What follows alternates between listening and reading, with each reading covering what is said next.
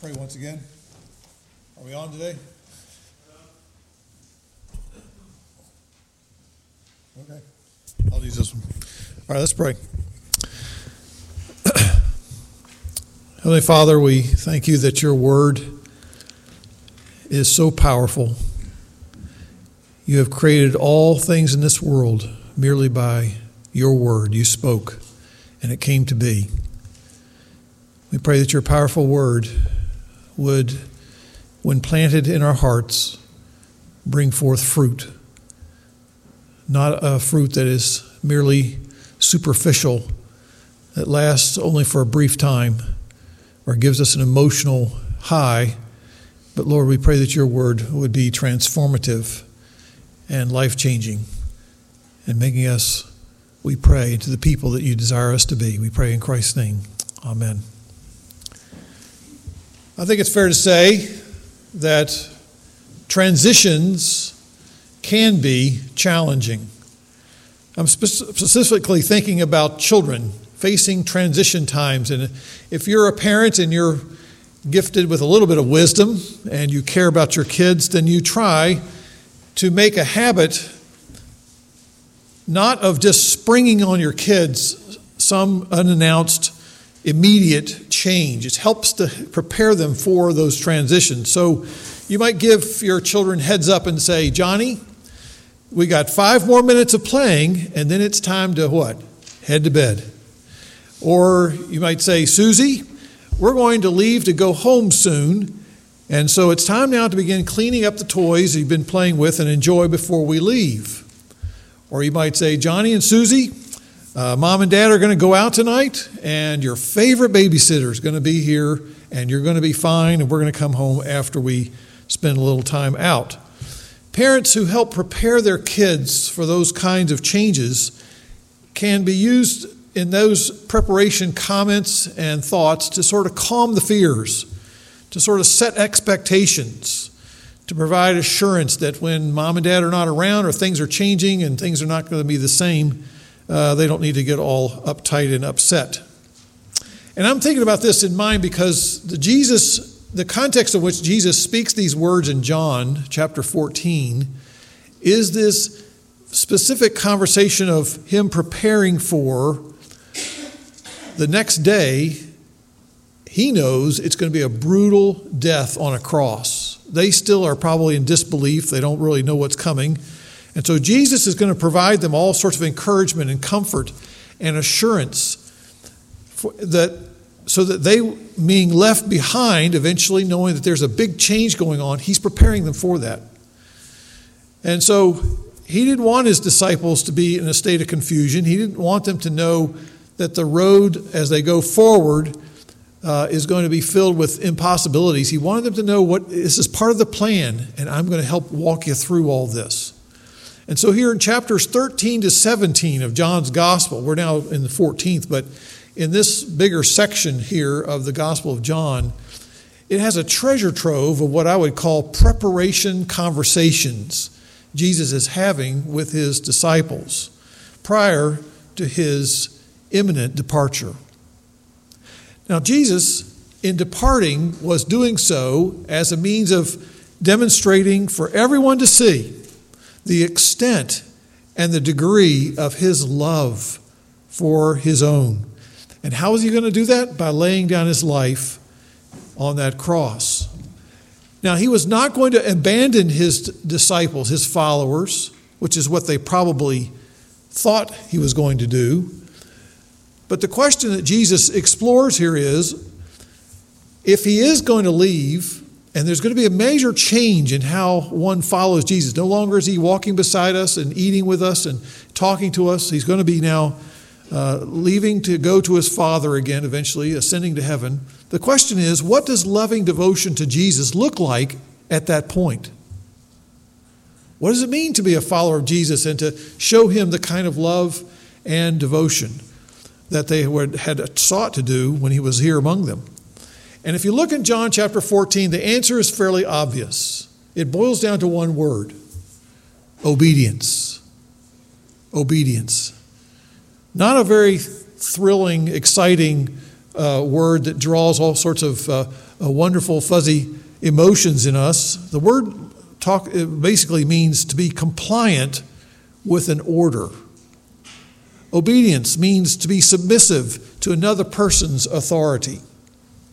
And so, what we find here, John 14, is doing what Jesus commands is the way to show our loving devotion to our Savior.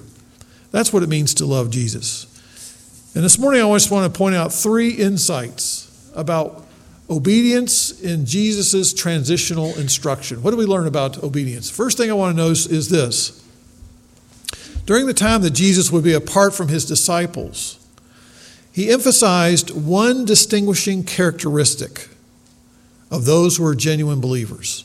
One characteristic that distinguishes them, and that is what? Obedience.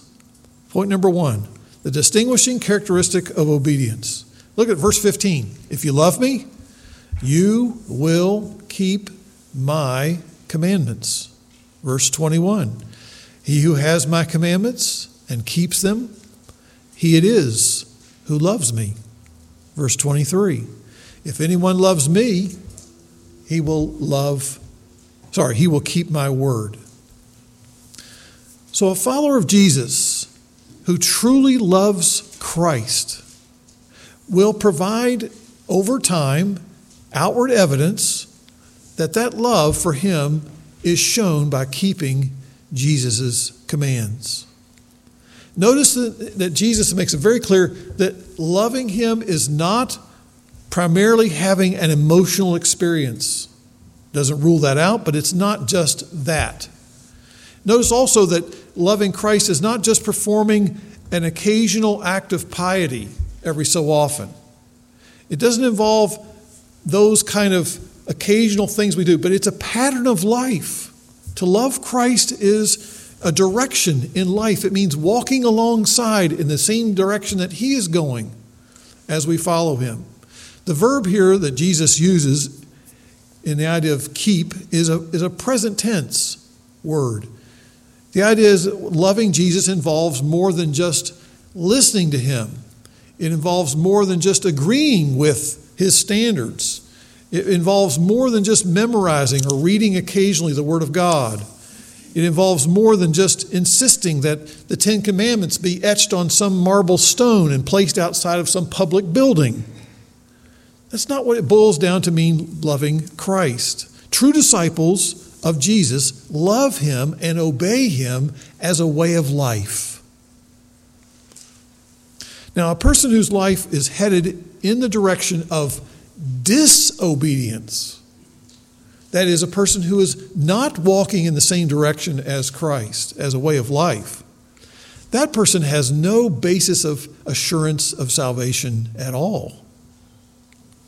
Second Thessalonians chapter 1, 1 Peter 4, teach that those who do not obey the gospel of our Lord Jesus do not know God.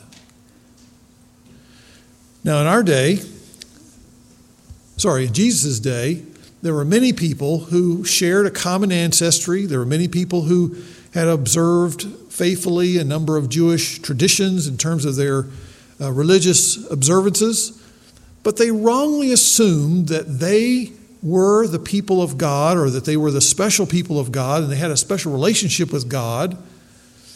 And Jesus makes it very clear in this text of Scripture that his disciples are what we would call compliant, they are obedient, they are submissive disciples.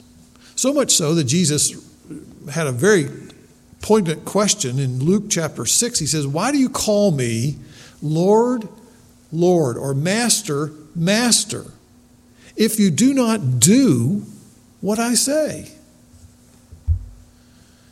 When Jesus gave his disciples their marching orders, immediately before he ascended to heaven, what did he tell them to do? He commanded them to make disciples of all people groups, right? And that what are those, in making disciples, what does that involve? It involves teaching them to observe. Better word there is to do, to obey, to put into practice all that I have commanded you. So it's important at this point that I try to make sure I haven't brought any form of confusion in what I'm saying here, what the point here is. And I'd like to make that clear by saying, I want to emphasize obedience as a distinguishing characteristic of a genuine believer. Affirming that, I want to make sure you understand I am not saying that obeying Jesus is what makes you or any person right with God. Being declared right with God is a gift, it is received by faith. Faith in Christ. And it's done on the basis of grace because of what Jesus has done for you in your place.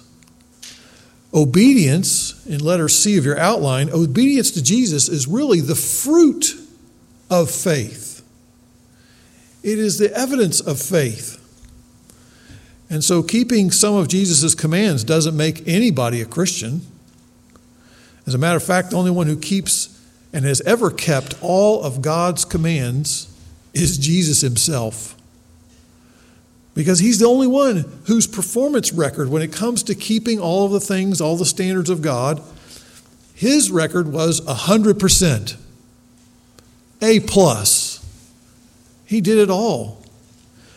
But starting with Adam and everyone who's descended from Adam, that includes you, that includes me, all of us have failed to keep the laws of God. Our record is an F. And we've naturally chosen, of course, our bent of our hearts is to love ourselves and to insist that we have autonomy to do as we please. And the result is, of course, we have all of us have a long track record of disobedience. And ultimately, the result of that is we stand condemned before God. But like the gospel, it declares that sinners like you and me, we can obtain a righteousness that's not our own. It is a foreign righteousness, is the term that the reformers used. It's a righteousness that is given to us by Jesus. So that Jesus, who, according to the good news of Romans chapter 5, and the gospel says this that Jesus he gives His righteousness based on His obedience to the Father. He gives that to us as a gift and puts it on our account. That's what it says in Romans chapter 5, verse 19. Romans 5, 5.19 says, Through the one man's disobedience, that's Adam, the many were made sinners. That's all of us. We all inherited the sinful guilt before God. Even so, through the obedience of the one, that is Jesus Christ, the many will be made righteous. Hallelujah. That's good news. So the question comes to us this morning is Are you trying to earn your righteous standing before God? Has your heart ever been changed by the Holy Spirit to realize that you are a lawbreaker and that you're a person who clearly does not keep the standards of God and you need a righteousness that's not your own? Is there evidence in your life that that work of God has taken place in which there is a, a direction in your life that shows you're submissive to Jesus' authority? Is there an area of your life that you're holding out? refusing to yield to Christ's authority. Think of the example of Saul, King Saul. He was a man of great potential, great um, strengths and abilities, but boy, he sure showed a lot of weakness when it came to this area of being, of being obedient to the Lord because he, he made his rebellion against God look spiritual. He sought to sort of cover it up, to put icing on it, and to sort of make it seem like it's much better than his life really was. If you go back and read one time, and I encourage you to read it later, is 1 Samuel chapter 15. There's an account in which God makes it very clear, very explicitly. He tells the people of God that they are to come and oppose people who are seeking to impose upon them all the teachings of these idols among the Amalekites. And he says, Listen, what your plan is, is to completely destroy that city and everything that lives in that city. And so time goes by, and the attack takes place. Uh, they carry out a bunch of different uh, means of securing victory over this particular foreign uh, nation. And Samuel comes back and he says to Saul, Saul, how are you doing? Have you done everything God has asked you to do? And Saul says, Yes, I sure have. I've kept all of those things that God told me to do. And so soon thereafter, as he's talking, Samuel hears the sheep starting to go, bah! He hears cattle making sounds. It's obvious that he's kept alive various animals, which was there in that culture, that was like um, having a um, assets. It's like having money in the bank. Good animals are your financial savings account. And so it's clear that Saul did, has spared certain sheep. And he says, Oh, I've spared those sheep because I'm going to sacrifice them to the Lord. I've saved the best ones and I'm going to give them to God. Meanwhile, what comes back to him is the statement from Samuel. He says, Listen, uh, Saul, to obey God is better than any kind of sacrifice you can offer him. And then he compares disobedience to a rebellious heart that's as bad as, as people who are involved in witchcraft. The point he's trying to make here is that we can try to easily convey the fact that we are obeying God in various areas of our lives, but there's certain areas that we're compromising, we're still rebelling, we're still saying, No, I'm not going to yield to that. It is a serious offense before God. He desires obedience among his people. And so that's the first character trait in point number one, based on what Jesus is teaching here in John 14. But there's more that Jesus reveals in this text. And then he talks about the inner motivations. Why is this, this idea of doing the things that Jesus commands? Why are we doing it? And here we come to the inner motive of obedience. The inner motive of obedience. Jesus says the real motive as to why we're to obey him is because we love him. We love him. And I would suggest to you that this is a unique example of, or another example of the uniqueness of the Christian faith. What do I mean there? Well, if you consider other pseudo Christian cults, if you consider other false religions, so many of them hold out various list of demands that one must follow, and it's usually a long list of rules, things you have to avoid or things you have to do, so that you don't get left out. The idea is you do this, you get yourself in. If you don't do this, then you're going to be left out. And the motive there, among many of these false religions, is really to save your own skin. The motive for doing all these things is so that you might attain a good outcome for yourself. And so many false religions, they motivate you out of fear. They motivate you out of a threat, out of some external um, pressure that you must conform to that. You do this or else. But look what Jesus is saying here. Jesus links obedience with a love for Christ. It's a heart response of love. Look at 1 John chapter 4 verse 19. It tells us why love is what motivates us. It says, "We love God, we love Christ because he first loved us." His love initiated and took, out, took us into his love. He loved us and, and initiated that love first. And therefore, whatever obedience you find in our hearts is really an overflow of loving hearts. Overflow of loving hearts. When Jesus kept the law for us in our place by his active obedience, and then in his passive obedience, he died and paid the penalty for the sin of our law breaking before God, that we might be fully forgiven, that we might receive a new life. Is it any question that we would want to therefore express love to Him and show Him how much we are so appreciative. 1 John 4 9 says this By this the love of God was manifested in us, that God has sent his one and only Son into the world so that we might live through him. In this is love, not that we loved God, but that he loved us and sent his Son to be the propitiation, to be the, the satisfying sacrifice for our sin before God. When children are fairly young, it wouldn't surprise me if most of them, if you ask them, to be honest, would say that they obey their mommy and daddy. And yes, I do think that children should obey their mommies and daddies.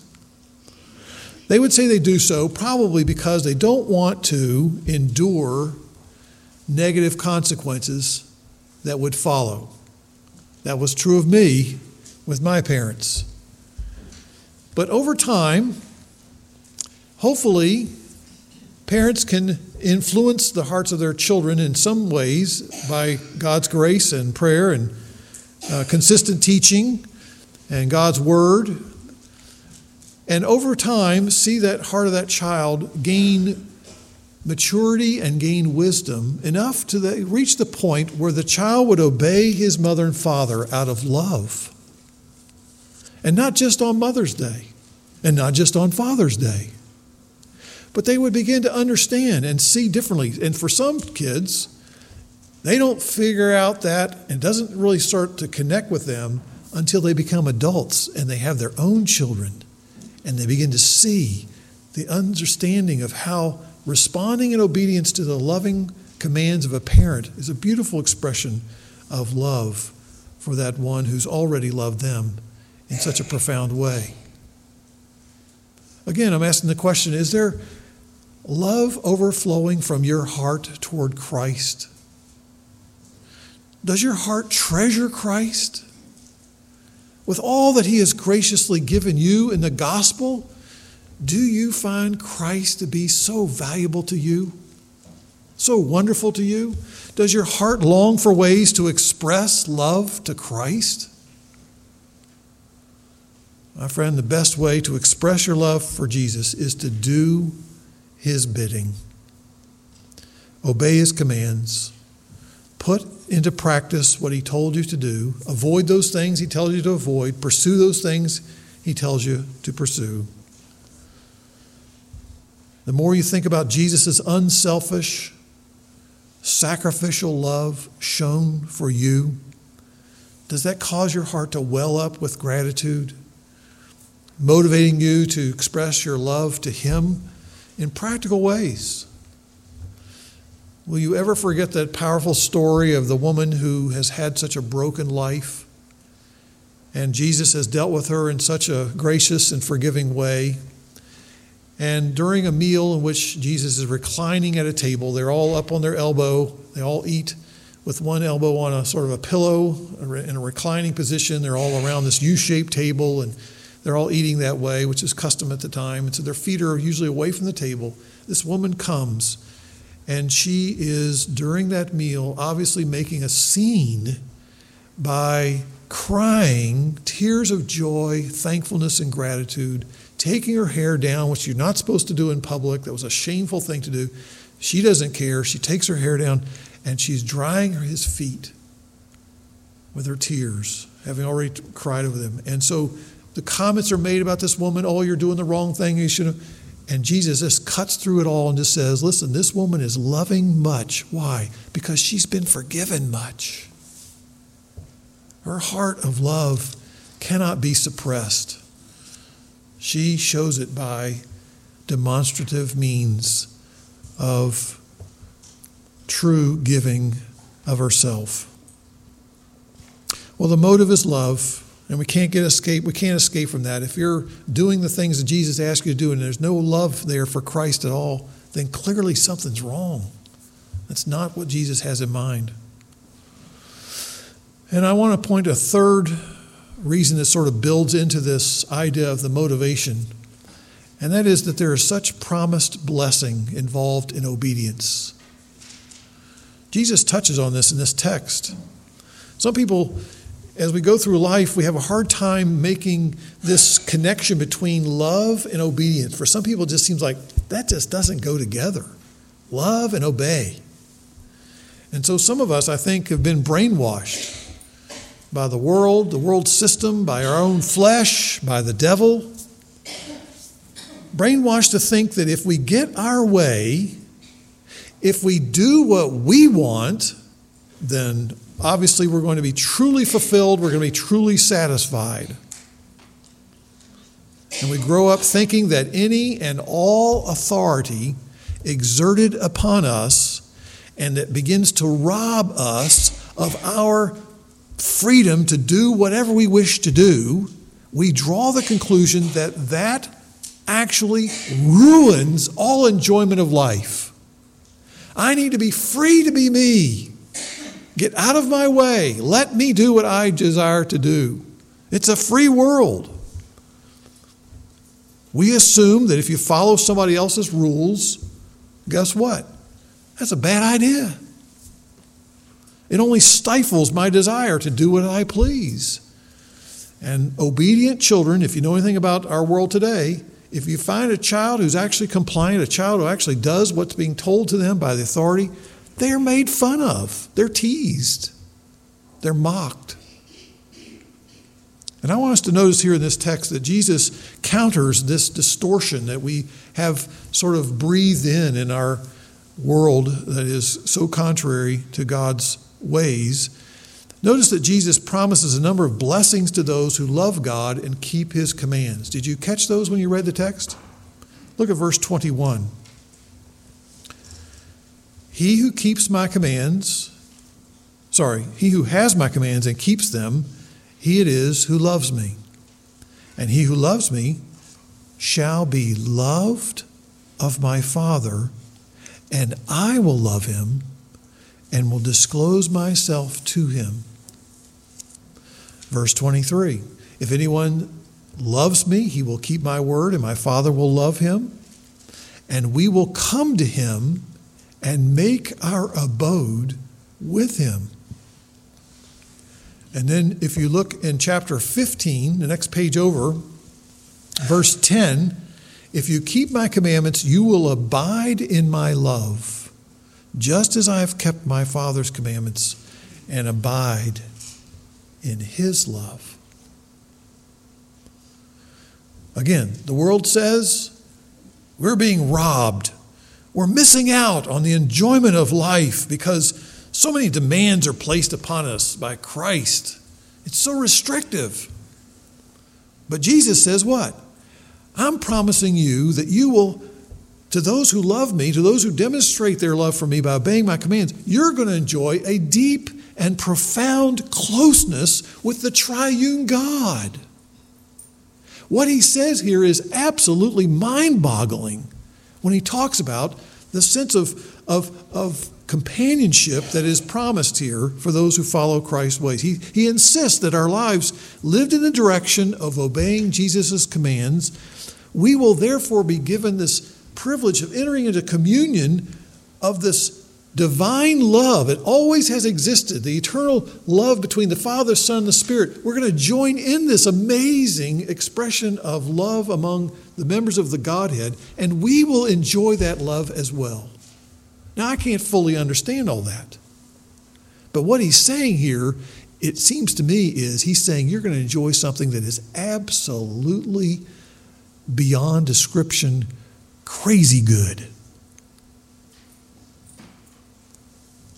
And he goes and compares himself. He says, Just as I, Jesus, have continually enjoyed the love expressed between myself and my Father, and I have this deep intimacy and satisfying joy with the Father, so you will be able to enter into that as you do this submission unto me and to my ways.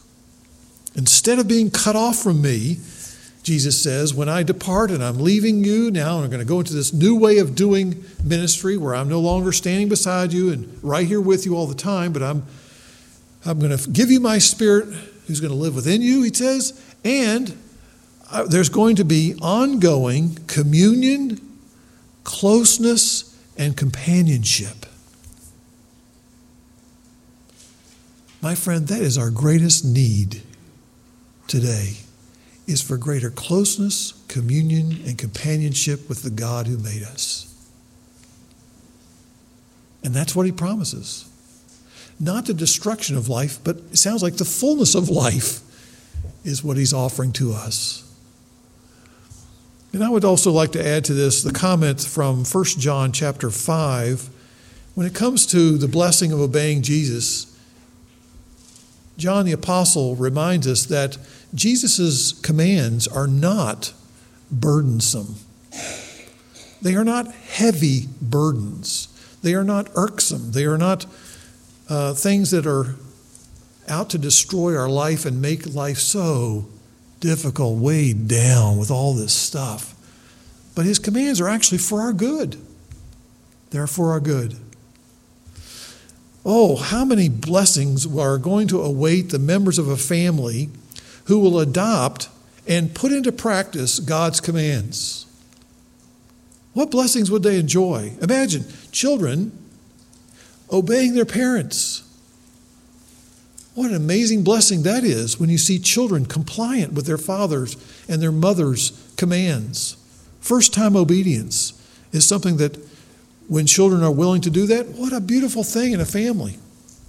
What about a family where the words and the speech spoken by the parents is offered in such a way that it is seasoned with grace? It is words that are building people up around them for those who hear them, actually helping them become encouraged and edified? What happens if there's a family where there's patience that abounds in every situation? Or you have people who will serve each other and help, help each other out when they're doing tasks in the daily rigors of life. What a taste of heaven on earth when we follow Jesus' ways.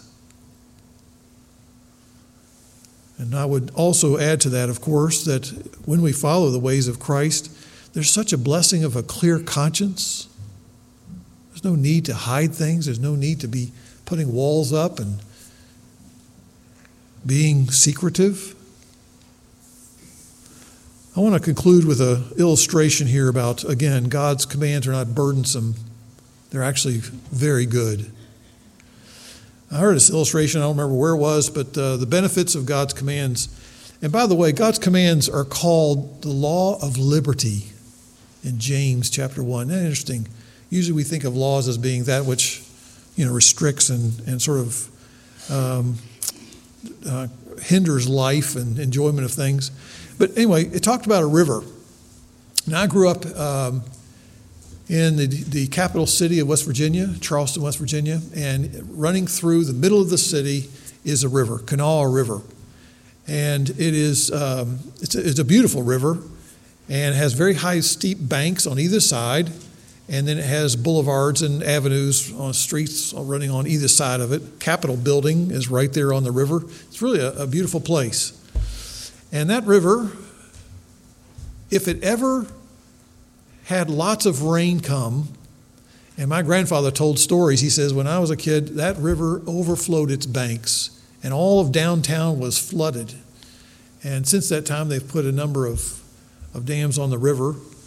But whenever you have a river that overflows its banks, it is bad news. Here, floodwater, allowed to go anywhere and allowed to go everywhere, ruins houses destroys crops and prevents people from any kind of land based transportation, right? We've seen it in Houston this not too long ago, this unbelievable amount of flooding. But when you have flowing uh, flood water in a river that's held in check by steep river banks, then what happens? It restrains that water, it channels that water, and therefore the potentially destructive force of the river is avoided. And therefore it serves good purposes. People can be transported on that river, and, uh, and it helps uh, continue its accomplishment of, um, Uh, of maintaining the control of the huge forces involved in that river. Now, what's the point here? I think those riverbanks are sort of like God's commands, God's laws. when in place, they provide tremendous blessing to us. When our behavior crosses over the boundaries of God's riverbanks, His limits, it leads eventually to destruction, it leads to serious damage. Whether it's in our marriage, if we choose to go over those boundaries of God's commands, oh, what sad, sad destruction happens. In our business practices, in our financial dealings, in our sexual expression and ethics, in our civic life, yielding to those who are law enforcement officers, or even in our church life, where, where the writer of Hebrews says, Obey your leaders. There is blessing that comes with those who will obey and submit to God's laws. So, my question comes back again Do you love Christ? He loves you, He's given Himself for you. Let us be a people who love Him by following His ways and being obedient. Let's pray.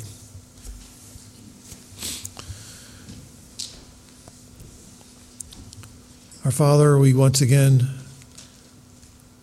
realize that when the standard is 100% obedience, all of us have failed.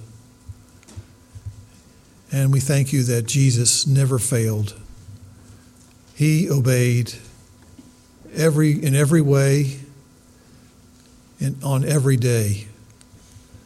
And we thank you that He is our hope. He is the one that we can obtain right standing before you based on His record of obedience. Lord, I pray if there's anyone here today who realizes how, fall, how far short they have come in keeping your laws knowing that every day, knowing that one day all of us will have to give account of ourselves before you face to face. We pray, Lord, that you would draw any and all of those, Lord, who need to know forgiveness in Christ. Draw them, we pray, to Christ today. Give to them, we pray, confidence that Christ's obedience is enough and I pray that you give to each one who comes, Lord, in humble faith, a new heart, a new desire, a new motivation for living. And Father, also come to you burdened for those who among us may, like Saul, be compromising. There may be areas of our lives, Lord, that we have tried to diminish the seriousness of our disobedience, and we're trying to tolerate these things. And Lord, we pray that even today you would convict us, you would impress upon us in our conscience that we would take action to do the things that we perhaps have been uh, spiritualizing or making it sound better than it really is. But Lord, help us to be obedient and to not hold back and not to use excuses and not to rationalize.